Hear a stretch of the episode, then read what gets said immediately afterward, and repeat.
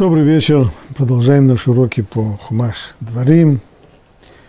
Недельный раздел Торы Шуфтим.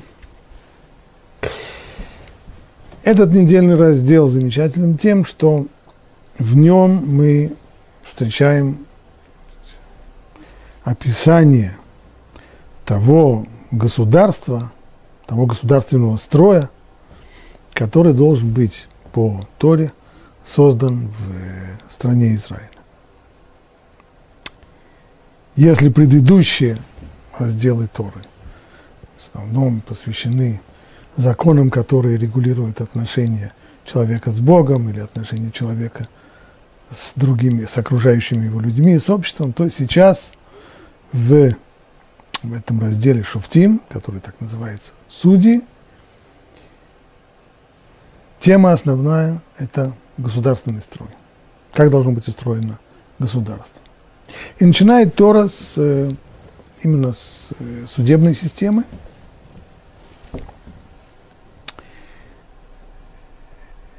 Имеет смысл задать вопрос, а что с э, законодательной системой? Есть, как известно, три основных области власти. Это система законодательная, судебная и исполнительная власть. Что касается законов, то законодательная система Торы, она строится на самой Торе. Причем Тора замечательна тем, что она представляет собой не просто свод э, законов, как это обычно имеет место в э, обычном человеческом законодательстве, а в устной Торе мы находим набор моделей, основных законодательных принципов. И вот из этих моделей можно, мудрецы всегда выводили конкретные уже законы. То есть не было никогда, в результате вот такого строения, не было никогда в еврейской истории положения, в котором мудрецы оказались бы в недоумении, как как отнестись к какой-то новой ситуации, возникшей в жизни, ибо в законе она никоим образом не отражена. Если законодательная система построена просто на своде законов, 1, 2, 3, 4, 5, то тогда, безусловно, новые ситуации, новые явления, которые возникают в жизни, они быстро обнаруживают лакуну. То есть есть некоторая сказать, реальность, которая никак не отражается в законе. надо сейчас садиться и придумывать новый закон. Мудрецам никогда не нужно было, мудрецам Талмуда никогда не нужно было придумывать новый закон. Ибо всегда принцип был «нейте сефер венихзы» – принесем книгу и посмотрим. Ибо всегда в устной торе, как она записана в Талмуде, так, поэтому она уже теперь выступает как книга, всегда оказывались модели – которой можно было примерить ту или иную жизненную ситуацию, посмотреть, соответствует ли она этой модели или отличается. Если отличается, то в чем, и в соответствии с этим выводить новый закон из уже существующих моделей и принципов.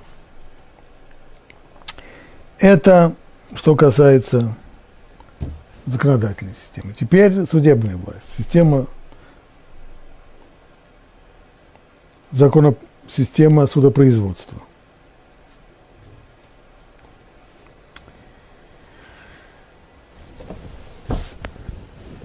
Что она включает в себя? Ну, прежде всего, то, что объяснялось на предыдущих уроках, это местные суды, это Санедрин.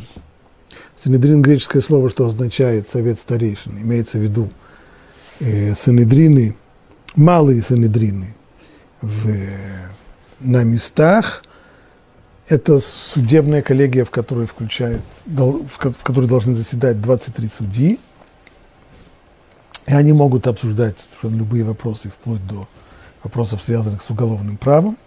И, наконец, есть Великий Санедрин, то есть это как бы нечто похожее на Верховный суд, который заседает в храме.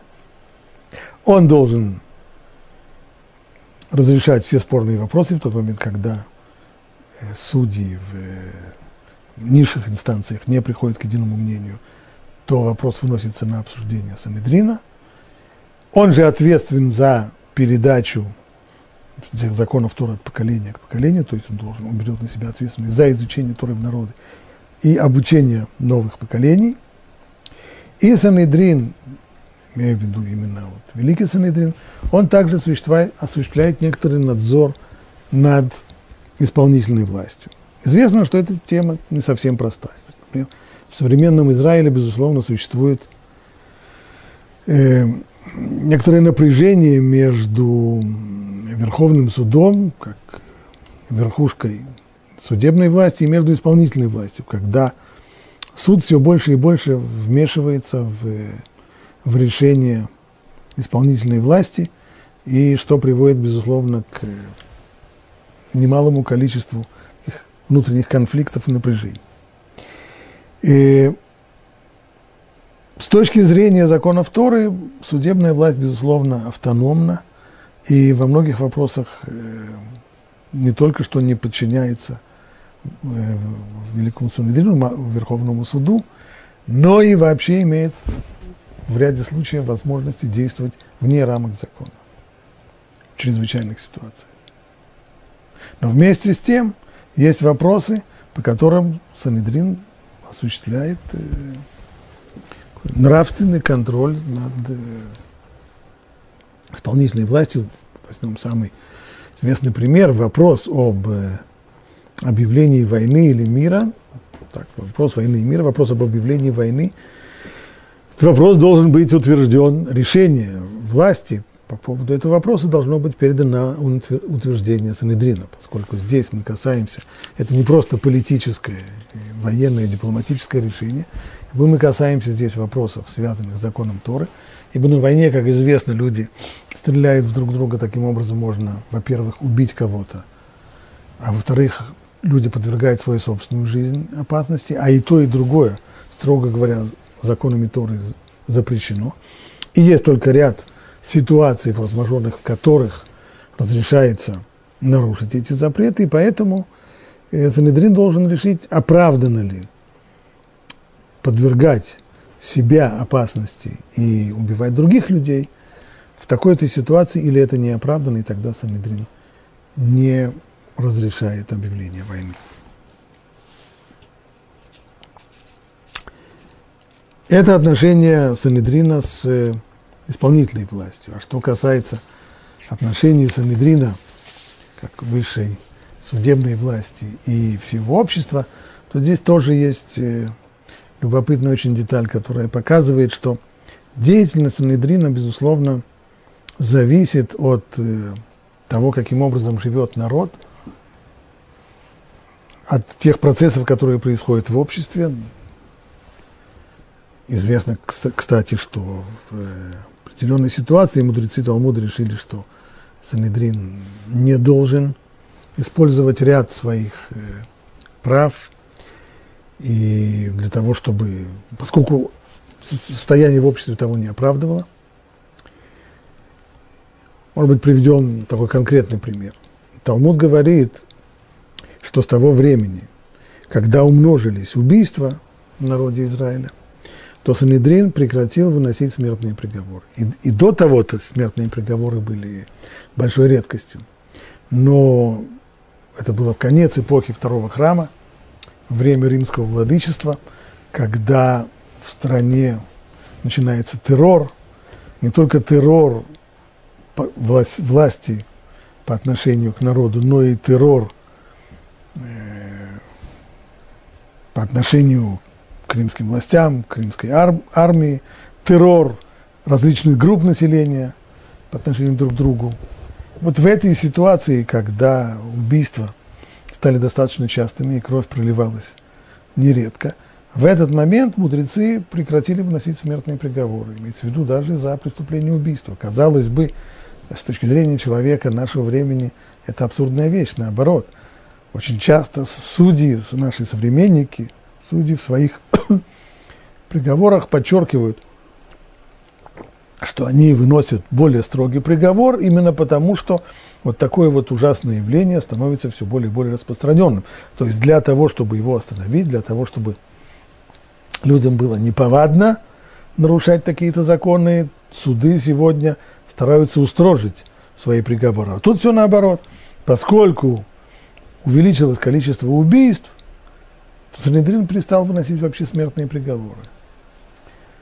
Но с нравственной точки зрения как раз все понятно, потому что только когда общество оно живет действительно на высоком моральном уровне, тогда она может позволить себе, осудив преступника, осудив человека, который выходит за рамки дозволенного, и тем самым становится в конфронтации с обществом, в этом случае общество может по отношению к нему применить крайние формы наказания.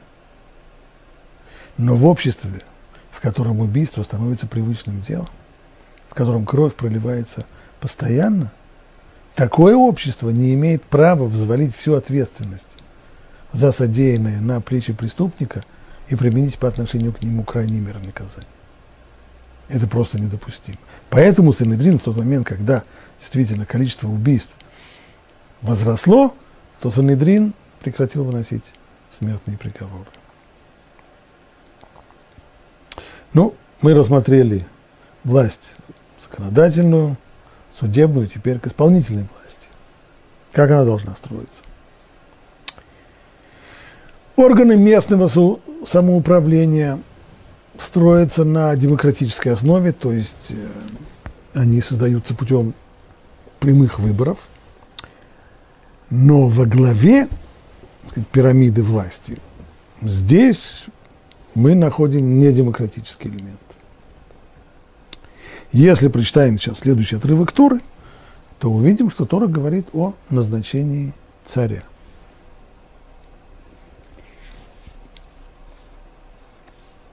Вот давайте прочитаем этот отрывок. Когда придешь, это глава 17, 14 стих. Когда ты придешь в землю, которую Бог дает тебе – и овладеешь ею, и поселишься в ней, и скажешь, поставлю я над собой царя, подобно всем народам, что вокруг меня, то поставь над собой царя, которого изберет твой Бог. Из среды своих братьев поставь над собой царя, не можешь поставить над собой чужеземца, который не брат тебе. Только пусть он не умножает тебе коней. есть целый ряд ограничений, которые царь должен на себя принять. Первое. Пусть не умножает себе коней и не возвращает народ в Египет для умножения коней.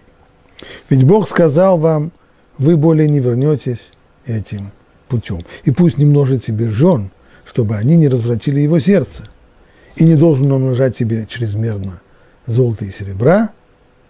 И когда он восядет на престоле своего царства, то пусть делает себе копию свитка, Торы, с того свитка, который находится у коинов и левитов. И пусть этот свиток будет при нем. И пусть он читает его во все дни своей жизни, чтобы он приучился бояться Бога и хранить все слова Торы и ее законы, чтобы исполнять их. Чтобы не возносилось его сердце над его братьями, и не отступал он от этой заповеди ни вправо, ни влево. Чтобы продлились дни его правления, его и его сыновей среди Израиля. Вот этот отрывок. Значит, еще раз внимательно почитаем его начало.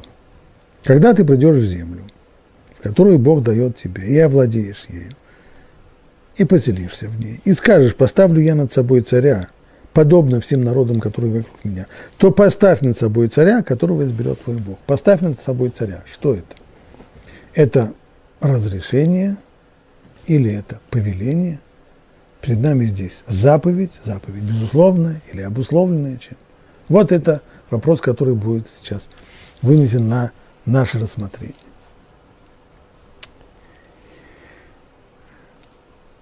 На первый взгляд, заповедь, поставь над собой царя. По крайней мере, так это понимает Раби Иуда, один из Танаим, мудрец Мишны, его мнение приводится в трактате Санедрин. Утверждает он следующую вещь. Три заповеди должен был народ Израиля выполнить при вступлении в страну. То есть в Торе еврейский народ получил три заповеди, которые ему необходимо выполнить в процессе завоевания страны Израиля. Назначить царя. То есть после того, как страна завоевана, что теперь делаем? назначаем царя, уничтожить род Амалека и построить храм. Три заповеди. И хотя в Талмуде есть и другое мнение, но Рамбам в своем кодексе законов Мишне Тура, он выводит Аллаху в соответствии с мнением Рабиуда. И прям цитирует его. Три заповеди, так пишет Рамбам, в законах о царях, первая глава, Три заповеди должен был народ Израиля выполнить при вступлении в страну, назначить царя, как сказано, поставь над собой царя, и прямо он цитирует этот наш стих, понимая его буквально как заповедь. Поставь над собой царя. Истребить род Амалека, как сказано, ты должен стереть память об Амалеке и построить храм. Вот так вот пишет Рамбам.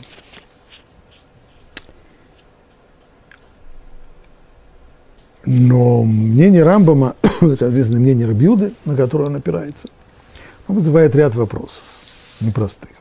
Первый. Рабиуда говорит, что это заповедь, которую нужно выполнить при вступлении в Израиль. Но первый царь, как мы учим это из книг пророков, был назначен четыре столетия спустя. А почему этого не сделали? Почему нужно было ждать 400 лет – до того, как выполнена эта заповедь. Если честно, то это касается и других перечисленных здесь заповедей. И рот Амалека,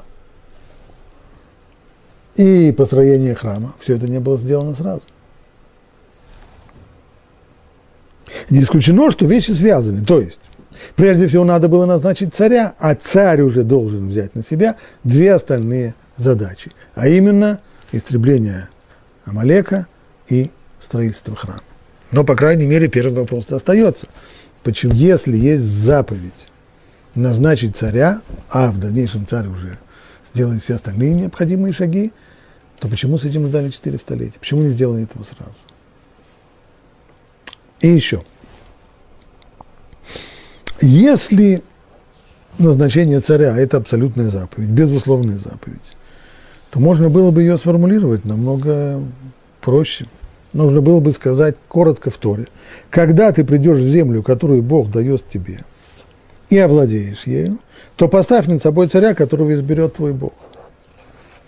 Условие единственное – прийти в страну и овладеть ей, и тогда, как только эти условия выполняются, есть заповедь, обязанность назначить царя. Но Тора не так говорит.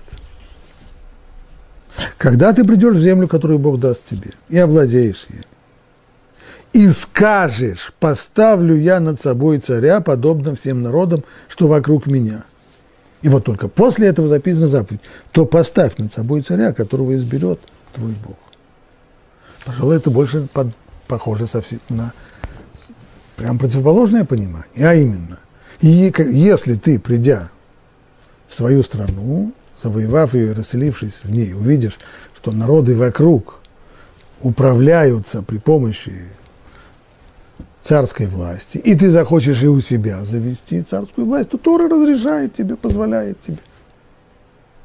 Да, поставь над собой царя. Только что есть условия определенные, ограничения. Первое. И среди своих братьев поставишь над собой царя, не можешь поставить над собой чужеземца – как это было принято у некоторых народов, когда э, народное там, собрание Вечи выбирало царя, который приходил, царя чужеземца, который приходил э, со своей там, э, дружиной, воинской частью и так далее. Достаточно много параллелей в истории Восточной Европы подобного были и в Западной Европе. Вот это нет, это исключается. Царя можно выбирать только из своей среды. Еще одно ограничение. Пусть он не умножает себе коней,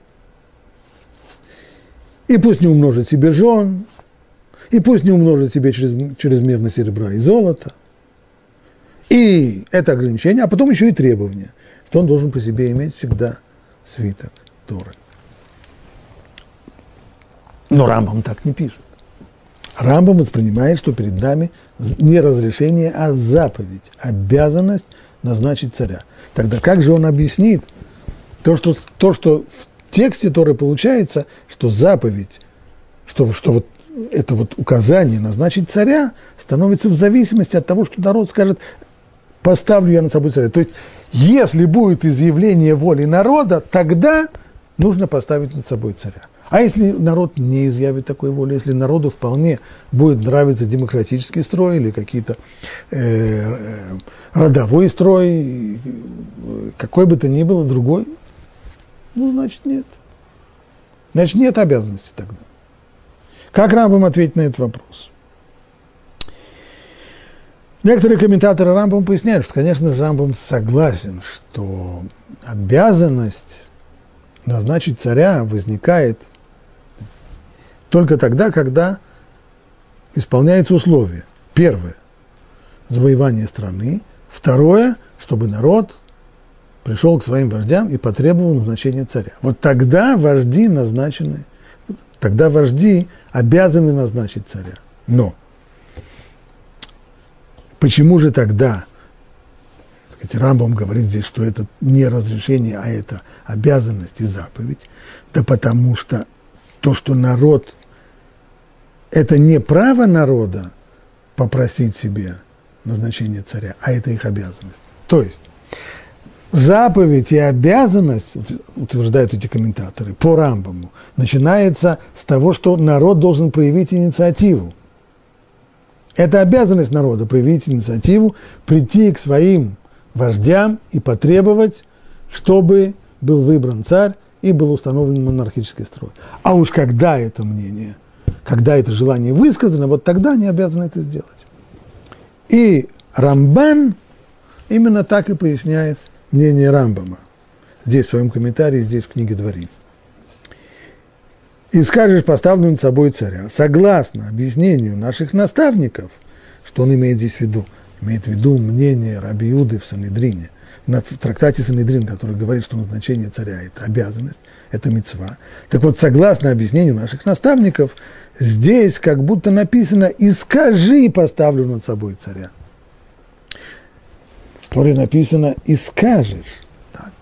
Условие. Если скажешь, поставлю над собой царя, тогда поставь над собой царя. Но на самом деле нужно понимать здесь, как будто бы было написано «и скажи, поставлен собой царь, это предписывающая заповедь. То есть есть заповедь у народа потребовать установления царской власти. Это предписывающая заповедь Тора, которая обязывает нас сказать так после овладения землей Израиля и расселения на ней. Написано «скажешь», потому что заповедано прийти к коинам и левитам и судьям, то есть главам народа, чтобы сказать «мы хотим поставить над собой царя». Это объяснение Рамбана. И не, только Рамбан, еще ряд авторов придерживается того же мнения.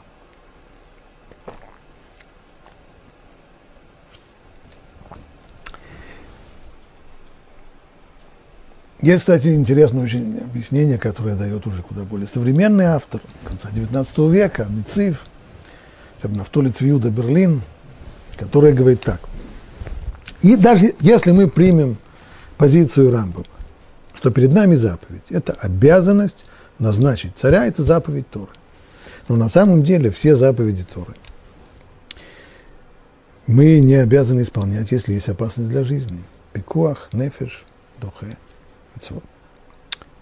Забота о сохранении жизни сильнее, чем обязанность соблюдать заповедь, за исключением трех заповедей. Все остальные заповеди отступают перед сохранением жизни. А поскольку установление определенного государственного строя, безусловно, вопрос непростой. И есть народы, для которых подходит один строй, республиканский, а есть народы, для которых больше подходит монархический строй. И невозможно вывести одну единственную идеальную модель, это, Аницив это хорошо понимает в конце еще XIX века, в отличие от многих современных деятелей, как э, бывший президент Соединенных Штатов Америки Буш, который решил экспортировать, устраивать демократию на Ближнем Востоке. Мы уже сегодня хорошо знаем, как, как печально все это закончилось. Там, где, устро... Там, где была авторитарная, сильная, деспотическая власть, как, например, в Египте, там хоть как-то был порядок, и как только, была, как только президента Мубарака свергли, и началась настоящая демократия, тут же были демократическим путем, на демократических выборах победили братья-мусульманы, так, совершенно самое страшное из политических сил, которые сегодня присутствуют на Ближнем Востоке. И это повторилось и там.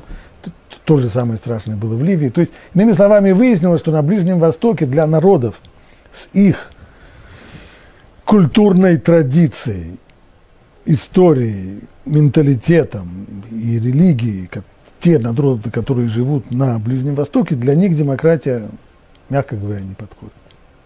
Есть народы другие, свободолюбивые народы, для которых царская власть не подходит. Достаточно вспомнить пример Речи Посполитой, э, объединения Литвы и Польши, в котором, несмотря на то, что они выбирали себе царя, но этот царь был настолько ограничен в своих правах, что, по сути дела, хотя это называлось, хотя это формально было царством, но это была Ржечь, кстати, кстати перевод точно Ржечь Посполита – это республика.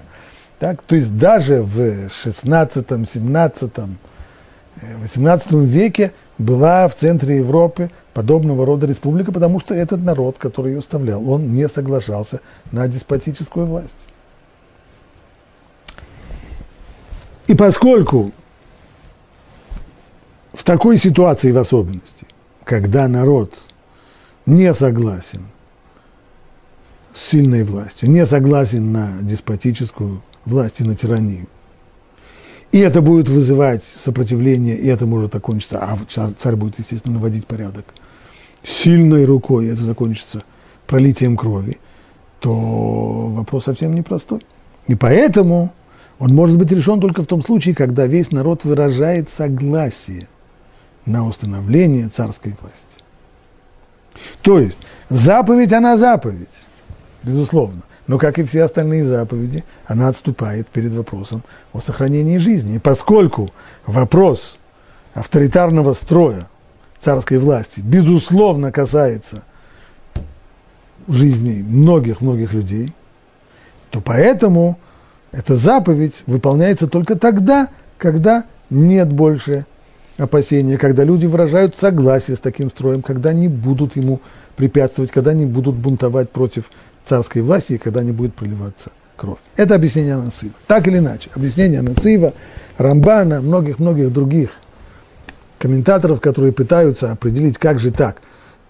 С одной стороны, Рамбам говорит, что э, назначение царя – это мецва, одна из заповедей, которые даны еврейскому народу при вступлении в Израиль. А с другой стороны, по тексту получается, что все зависит от волеизъявления народа. Вот когда народ скажет, а не поставить ли нам над собой царя, вот тогда и заповедь. Да, значит, было объяснено, либо это само по себе заповедь, либо здесь есть проблема с пикох нефиш, так или иначе. Все эти объяснения вызывают еще одну большую сложность. Если это волеизъявление народа, назначить над собой царя. Оно само по себе легитимно. И даже более того, по Рамбаму, так как, так как Рамбан объясняет с точки зрения Рамбама, что это и обязанность народа попросить царя, то почему же, когда народ реально сделал это и пришел к своим вождям с требованием назначить царя, то он получил реакцию очень и очень негативную. Когда это было? Во времена пророка Шмуэля. Это был тяжелый период в истории Израильского царства. И с точки зрения внутренней, и с точки зрения внешней, неудачные войны с воинственными соседями, которых называли тогда Плиштим, тогдашние сказать, палестинцы, не палестинские рабы, они как раз были совсем не рабы, они были, это было вторжение народов моря, то есть это – народы, родственные грекам, которые пришли с греческих островов и вторглись, а снова Плештим означает э, агрессоры, торгнувшиеся. И вот в этой ситуации читаем в книге Шмуэля, первая книга Шмуэля, в восьмой главе, и собрались все старейшины Израиля и пришли к Шмуэлю в Раму. Пророк Шмуэль тогда был признанным вождем еврейского народа. И сказали ему, вот ты состарился, а сыновья твои не идут твоим путем. Так, это было очень дипломатично сказано, что не идут твоим путем. Речь шла о серьезных обвинениях. Большой вопрос о том, насколько эти обвинения были правдивы. Талмуд объясняет об этом. Но были серьезные обвинения против сыновей Шмуэля в коррупции. Поставь над нами теперь царя, чтобы судить нас, как это у всех народов. И не понравилось это дело Шмуэлю. Почему? И если, как утверждает Рамбан, здесь есть мецва, это заповедь, и народ был обязан просить царя, то почему же тогда Шмуэлю это не нравится? И молился Шмуэль Богу. И сказал Бог Шмуэлю, послушай голоса народа во всем, что они скажут тебе, ибо не тебя отвергли они, а меня отвергли от царствования над ними. Оказывается, не только Шмуэль здесь, не только Шмуэлю не понравилась эта инициатива, это мы могли бы объяснить, хотя это, безусловно, заповедь, но все-таки для Шмуэля это означало вотум недоверия его лидерству. Может быть, из-за этого он отрицательно отнесся, из-за обиды. Нет, мы видим здесь, что Всевышнему тоже не понравилась эта инициатива. Тем самым, что они требуют назначения царя, не тебя они отвергли, а меня отвергли от царства над ними. Как они поступали во всех делах со дня, когда я их вывел из Египта, и до сего дня, и оставляли меня, и служили иным божествам, так они поступают и с тобой. То есть черная неблагодарность. А теперь послушай голоса их. То есть, несмотря на все это, несмотря на то, что это требование недостойное, но ты его прими, послушайся. Но предостереги их. То есть пообещаем, что ты выберешь царя, но предостереги их. И расскажи им о правах царя, который будет царствовать ними. Они хотят царский трон, они хотят царскую власть. Объясни им, каковы права царя, на что он имеет право. И как теперь будет выглядеть, что означает жесткая вертикаль власти, как это говорят сегодня. И пересказал Шмуэль все слова Бога народу, просившему у него царя. Может быть, народ подумается в последний момент и вернется к республиканскому строю? Нет. Но не хотел народ внимать голосу Шмуэля, то есть не готовы были слушать и сказал, нет, только царь пусть будет над нами. Все, хотим царя, и хоть кол на голове тиши, хотим царя. Тогда будем и мы, как все народы, и будет наш судить наш царь, и будет выходить перед нами и вести наши войны. Как Всевышний сказал ему Шмуэль, подчинился воле народа.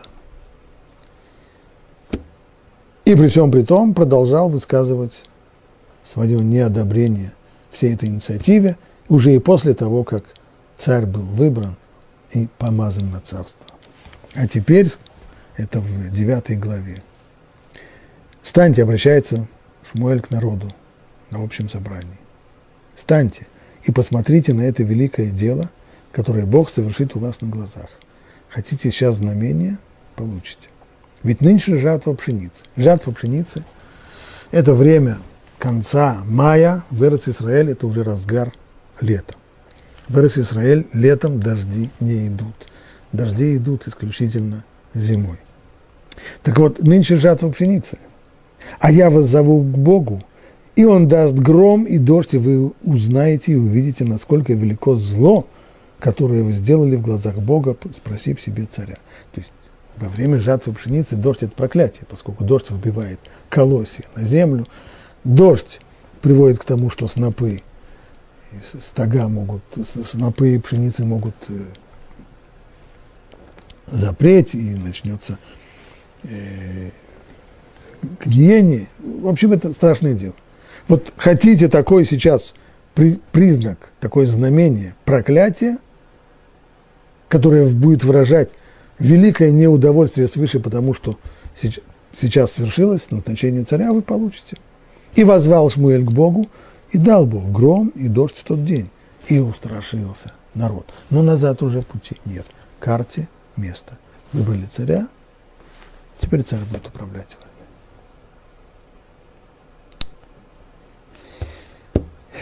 Чем же дело? Как же... Напомним весь ход рассуждений.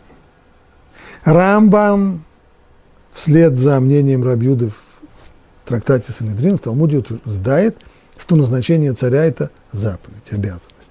Но если это заповедь, то почему она поставлена в зависимости от волеизъявления народа? Ответ – а Рамбам согласится, безусловно, что заповедь зависит от этого волеизъявления народа. Но само это волеизъявление есть обязанность народа. Народ обязан попросить царя. Но почему тогда Шмуэль гневается народ? Почему тогда Всевышний гневается на народ? В чем здесь дело? Мы ответили только на предыдущий вопрос. Почему с назначением царя ждали четыре сотни лет? Да потому что народ не потребовал. На этот вопрос мы ответили. Но когда народ уже потребовал и сказал, мы хотим царя, почему же тогда на него гнев? Сам Рамбам поднимает этот вопрос и говорит, что дело не в том, что была выражена просьба, это, конечно, правильно, а дело в том, как она была выражена. Она была,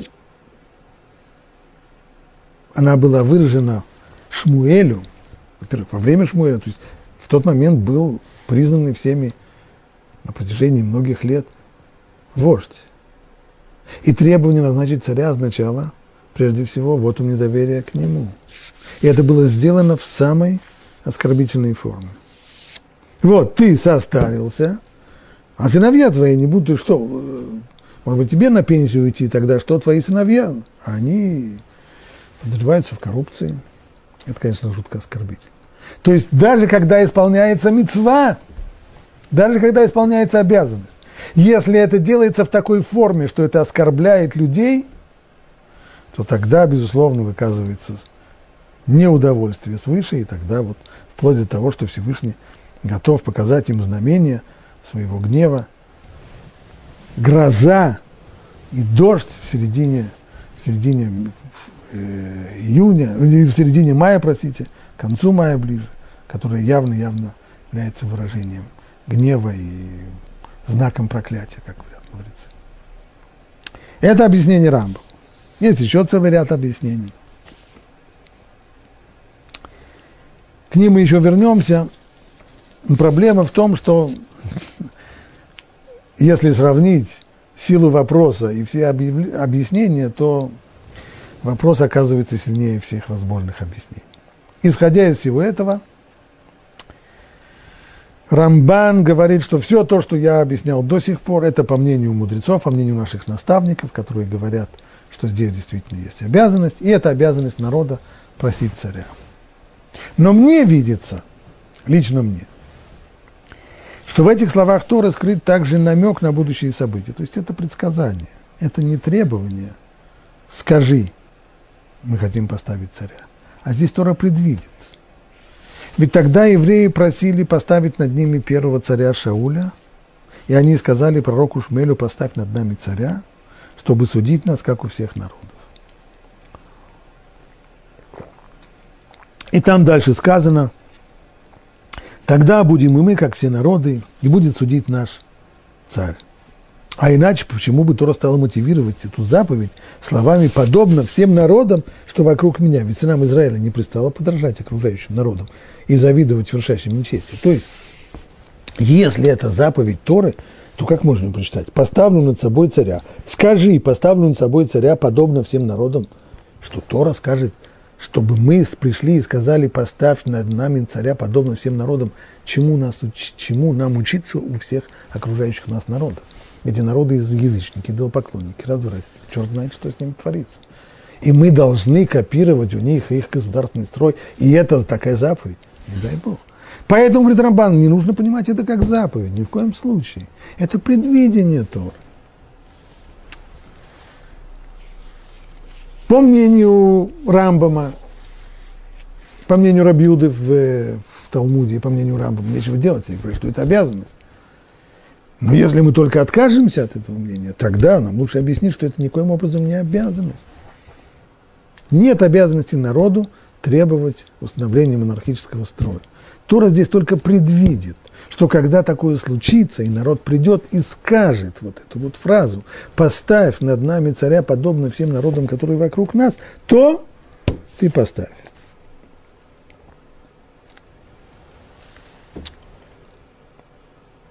И именно поэтому, вот это и объясняет, почему Тора, то есть если бы, говорит Рамбан, если бы здесь содержалась обязанность народа попросить царя, то Тора бы высказала это в повелительном наклонении. Было бы сказано, и скажи, когда ты завоюешь страну и расселишься в ней, то скажи, поставлю я над собой царя. Но Тора не сказала, и скажи. В Торе написано, и скажешь. Нейтральное выражение, которое можно формулировать, можно понять. И как повеление, и как предсказание. Вот теперь я хотел бы перейти к комментарию об Барбанеле, Дон Ицхак Барбанель. Живет в конце 15 века, свидетель изгнания и сам, сказать, участник, сам был среди изгнанных из Испании евреев в 1492 году. И он этот вопрос о назначении царя, он прорабатывает в своем комментарии очень-очень подробно. Приводит всю цепочку рассуждений, которые мы коротко высказали до сих пор. Мнение Рамбама о том, что есть обязанность назначить царя, защищающее его мнение, что волеизъявление народа – это тоже заповедь. Нет обязанности назначать царя, пока народ не потребует этого, а но со стороны народа это тоже требование, нужно его, народ должен его выполнить. Ну и вопрос, естественно, со Шмуэлем, почему тогда Шмуэль так гневается, почему Всевышний гневается на народ. Приводит он и дополнительные попытки как-то уяснить вопрос с э, тем, что рассказано в книге Шмуэля. Приводит он еще и ответ Рана, Рабейну Нисим, известнейший испанский мудрец, в его книге, то, что называется Драшот Аран, он приводит э, следующее объяснение.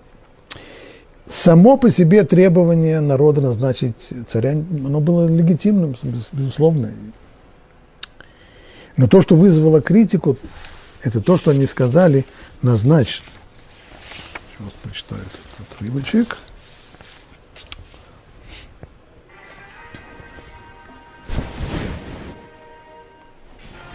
Назначить царя,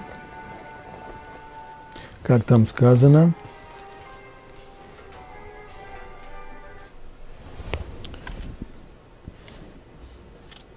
И собрались все старейшины Израиля, пришли к Шмуилу в Раму и сказали ему, вот ты состарился, и сыновья твои не идут твоим путем, поставь над нами теперь царя, чтобы судить нас, как это у всех народов. Стоп, стоп, стоп, как это так, царя, чтобы судить нас? Правильное устройство государства – это разделение власти. Царь – исполнительная власть. Он не должен заниматься судебными делами. Конечно же, у народов древности, и даже у достаточно развитых народов, если мы возьмем даже в Римской империи, в которой судебная система была очень-очень хорошо развита, вплоть до того, что нужно знать, что и современная юриспруденция, она, безусловно, вырастает из римского права. Основа ее – это римское право. При всем при том, судебные функции исполняли, сказать, во много, скажем, на местах исполняли губернаторы. Губернаторы, префекты, прокураторы. То есть люди, наделенные исполнительной властью, и часто еще и военной властью к тому же, они же сами выступали в качестве судей. Но это так у других народов. А правильно это, безусловно, не так. Поэтому гнев здесь был именно за то, что народ попросил царя, чтобы он судил нас. Так пишет Тран. А Барбанель не соглашается. Очень просто, посмотрим. За что, за что гневается Шмуэль? И не понравилось это дело Шмуэлю. И молился Шмуэль Богу и сказал Бог Шмуэлю, послушай голоса народа во всем, что они скажут тебе. Ибо не тебя отвергни они, а меня отвергли, а царство. То есть не форма не та форма монархического строя, который народ требует, она вызывает гнев, а само требование царя. само требование царя является как бы изменой и выражением вотума недоверия Шмуэлю, и изменой Богу. Причем здесь э, разделение власти и так далее, и так далее. Еще одно объяснение он приводит. Это Рамбан, но не Рамбан здесь у нас, Рамбан здесь у нас занимает одну позицию, а в книге Берешит Рамбан занимает другую позицию. Он там очень близок к мнению Рамбама, что все было дело в том, что здесь было оскорбление пророка Шмуэля.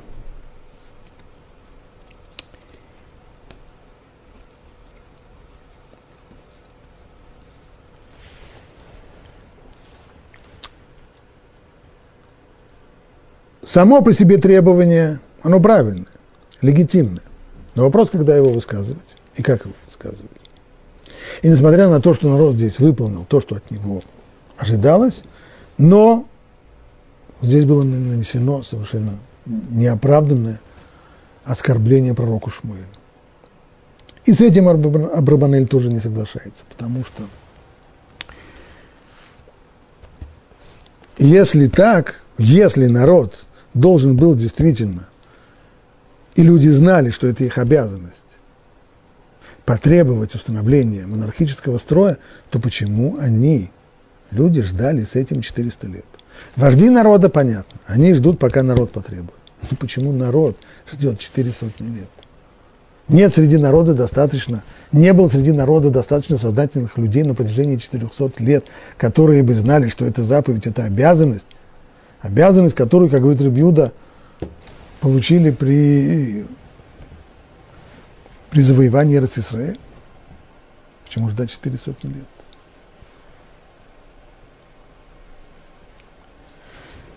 В самом конце Абрабанель приводит даже мнение э, христианского богослова, епископа из, э, из Бургаса, называет его Пабло из Бургаса, скорее всего, это не тот печально известный Пабло, Пабло из Бургаса, так или иначе, он э, цитирует значит, следующий подход. Как известно, есть э, два вида монархии, ограниченная монархия и абсолютная монархия. Кстати, это очень интересно, ведь, Рам, ведь Абарбанель живет именно в то самое время, когда начинается очень сильная борьба в Испании за установление именно абсолютной монархии. То есть Испания, которая была до сих пор довольно сильно ограниченной монархией, ограничена была системой Кортесов и так далее, с середины 15 века начинается серьезная серьезная борьба за неограниченную власть королей. И во времена Барбанеля в особенности, Фердинанд и Изабелла, те самые печально известная пара королевская католических королей, которые и привели к изгнанию евреев из Испании, они, безусловно, трудятся очень сильно над установлением неограниченной абсолютной монархии. Так вот, этот епископ, значит, ученый, христианский богослов, и пишет, что Тора, безусловно, за монархию, но какую монархию? Ограниченную законом Тора. Ведь, как сказано в дальнейшем о царе, есть целый ряд ограничений, пусть он не умножает себе жен, пусть не умножает себе коней, серебра, золота, а когда он воссядет на престоле своего царства, то пусть делает себе копию свитка Торы, с того свитка, что у коинов и левитов. И пусть этот свиток будет при нем, и пусть он читает его все дни своей жизни, чтобы он приучился бояться Бога. То есть вот вам вид действительно ограниченного монарха. Он все время, у него все время на руках должен быть свиток Тора, должен все время помнить, что его ограничивает при всем том его, сказать, его величестве, так, но его величество ограничено законом Торы. А проблема э, на такую монархию Тора согласна. Но народ тогда потребовал абсолютной монархии. Откуда это видно? Из того, что народ говорит, что мы хотим царя, назначить нами царя, подобно тому, как у всех народов. А у всех народов были, безусловно, в то время были монархии совершенно, совершенно не ограниченный никаким законом, а закон был, что дышло, и сам монарх сам выдумывал законы, те, которые ему э, были выгодны в данный момент, отменял их, когда они были ему невыгодны. Вот именно это и вызвало гнев Божий, и гнев Шмуэля и так далее. Это мнение того самого э, христианского богослова, которого Барбанель цитирует. И с ним он тоже не согласен. Прежде всего, потому что, как говорилось уже выше, если мы прочитаем снова, что говорит Всевышний. И молился Шмуэль Богу, и сказал Бог Шмуэлю, послушай голоса народа во всем, что они скажут тебе, ибо не тебя отвергли они, а меня отвергли от царствования над ними. Как они поступали во всех делах со дня, когда я вывел их из Египта, до сего дня оставляли меня и служили иным божествам, так поступают они с тобой. Здесь вопрос не идет о том, какая монархия. Монархия такая, монархия другая. Нет. Претензия к народу в том, что они отвергли Всевышнего. Как же это понять? Вот после того, как Барбанель разобрался с сомнениями всех оппонентов, он переходит к следующей стадии. Следующая стадия – это общее рассуждение. А, ну, если представим себе действительно, что прав Рамбам, что заповедь Торы – обязанность установить в Израиле монархический строй. Это означает, что монархический строй, он самый лучший, он идеальный. Но это же вопрос спорный. А Барбанель большой специалист в этом вопросе, ибо он служил министром финансов при дворах э, ряда королей. Он был министром финансов в Португалии, потом, когда он оказался вовлеченным там в какой-то жуткий заговор, ему пришлось бежать в Испанию. Был министром финансов у католических королей Фердинанда и Изабеллы. Потом, после изгнания евреев из Испании, он переехал в Венецию, а это тогдашняя владычица морей, Венецианская республика. Так вот, сравнивая различные строи государственные, с которыми он хорошо был знаком, Абрабаналь приводит к выводу, что нельзя сказать, что монархический слой очевидно более эффективен, чем, э, чем республиканский. У каждого такова, такова жизнь. Бесплатных завтраков не бывает. Нет, никакого, нет ничего идеального, лишенного недостатков. У каждого строя есть свои плюсы и свои минусы, свои достоинства и свои недостатки. Есть определенные достоинства монархического слоя и есть масса, масса недостатков, с которыми Абрабанель был очень хорошо знаком, будучи придворным, будучи серьезным придворным. И, а с другой стороны, мы видим, что целый ряд республик достиг колоссального, колоссальной власти и могущества. Достаточно вспомнить Римскую республику, до своего заката, по крайней мере, которая владела половиной всего мира и современная Барбанелло Флорентинская республика, и, и владычица морей тогдашняя Венецианская республика, в которой Барбанель поселился. Все это, безусловно, приводит к мнению, что однозначно здесь решить, какой строй лучше, конечно же, нельзя. И даже если, продолжает Абарбанель, мы примем мнение людей, которые считают, что монархический строй более эффективен, то это все верно по отношению к остальным народам мира. Но что касается народа Израиля, к нему это все не имеет никакого отношения. Да потому что все важнейшие функции царя, ради которых люди хотят монархического строя, в еврейском народе берет на себя сам Всевышний. Что народ просит? Народ просит царя, который бы судил их, и который бы выходил перед ними, и который, и который воевал бы и вел бы их войны. То, что в еврейском народе Всевышний взял на себя функцию защиты еврейского народа, это очевидно. Как там сказано?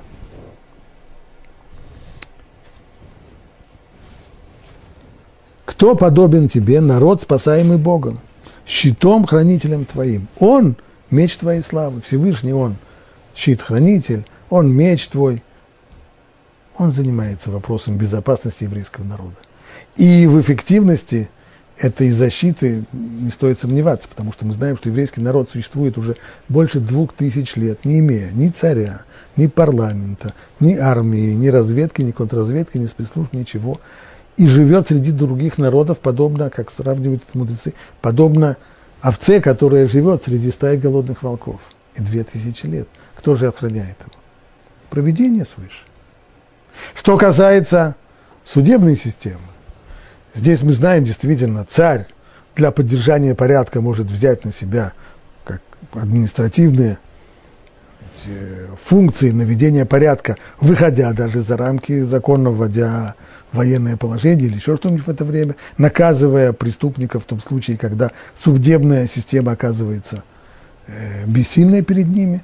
На этот счет тоже не стоит беспокоиться, как сказано в Торе. Невинного и правого не умершвляй, потому что я не оправдаю невинного. Так говорит Тора. То есть эти слова сказаны обречены к судье. К судье, который чувствует, что есть обвиняемый, который не случайно обвиняемый, он совершил преступление. Но формальных доказательств против него нет, хотя очевидно, что состав преступления есть, и он его совершил. Судья обессилен. Как же быть? На это Тора ему говорит, ничего страшного. По букве закона этот человек невиновен, оправдайте его, отпустите его. А как же так, а что же со справедливостью этот человек совершил преступление? Это уже оставьте мне, я уже с ним разберусь. Есть. Таким образом, и эта сторона, она тоже. Всевышний принял на себя все функции монарха. Поэтому еврейскому народу на самом деле монархия еще сто лет, не сто, лет, еще тысячу лет не нужна. А то, что написано здесь в Торе, поставь над собой царя, не имеется в виду, что это заповедь и обязанность. Нет, Тора говорит совсем по-другому. Монарх еврейскому народу, говорит Барбанель, не нужно. Народ должен помнить, что настоящий царь его и настоящий повелитель, и царь его – это Всевышний.